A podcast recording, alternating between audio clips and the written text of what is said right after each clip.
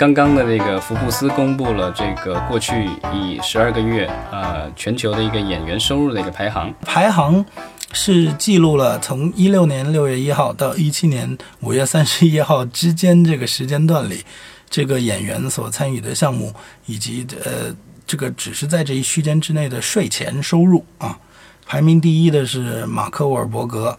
对啊，他在过去的一年当中有这个多部影片上映。啊，主要是这个变形金刚五，然后嗯，这个我们可以就是快速过一下榜单。这个榜单里面就是经常出现的人物，这个巨石强森，然后呃，另外他在这个《速度与激情》系列中的这个搭档啊，Ben Diesel，还有看到就是呃亚当桑德勒，这个是一个喜剧明星啊，他的这个收入比较有意思，是因为。过去的几年当中，他把自己所有的电影都签给了这个奈飞平台，所以目前他所有的这些喜剧片都是作为这个奈飞的原创电影在上面独家推出的。没错，并不会，而且这个这些电影都不会在院线当中推出，只在这个数字平台。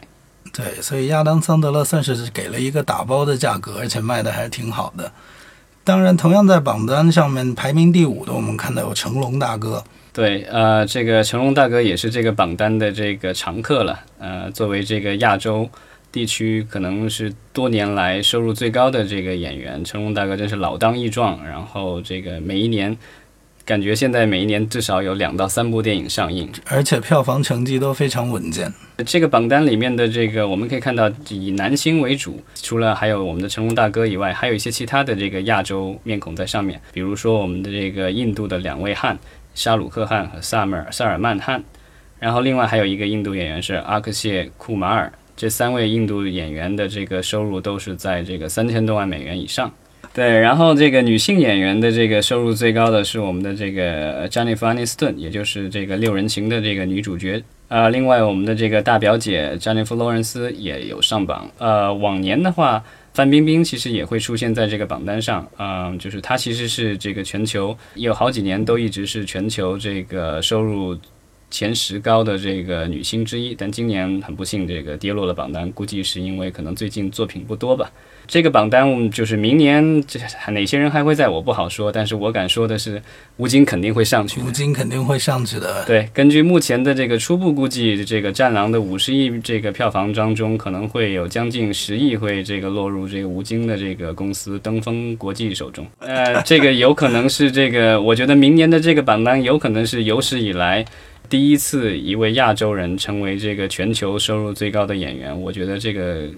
很有可能是一次记录吧。我们明年再来看你讲的会不会实现，毕竟要让他作为一个演员能够有全球市场的。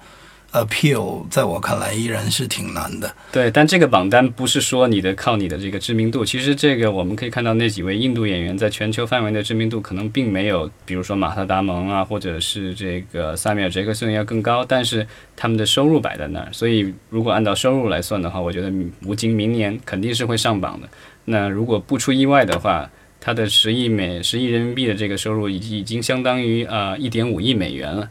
啊，如果明年没有哪位明星的这个收入超过一亿美元的话，那榜首肯定就是吴留给吴京了。我我依然不知道整个这个榜单是怎么来的，然后它最大的意义是在哪里？我在想。为了避税的话，他们也不可能报自己的收入报的那么高啊。我觉得另一点非常重要的就是，你看到这个榜单之后，你会发现这个女生真的跟男生比起来，还是还是工资好低啊。这个我觉得可能就是你也你也可以看到上面的很多的演员，其实都是在这个超级英雄电影里出现了，包括这个小罗伯特·唐尼，然后然后有那个塞米尔·杰克逊，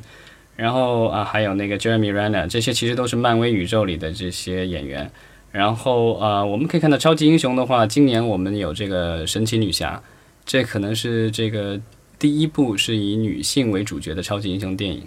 那这些电影的话，呃，通常都是高投入，当然也是高收入。啊，那如果女性角色不足的话，那很难会有这个女性的这个演员能够就是达到他们这些这个所谓的在这个超级英雄宇宙里的这些演员的这个工资水平，很难实现这个数字。然后我们有数据啊，有数据在这个上面。其实，在所有好莱坞的电影当中，呃，女性有台词的这些角色只占百分之二十八点九。所以就像你所讲的，如果没有更多的女性女性的角色出现的话，他们的这个收入不肯怎么样都上不去的。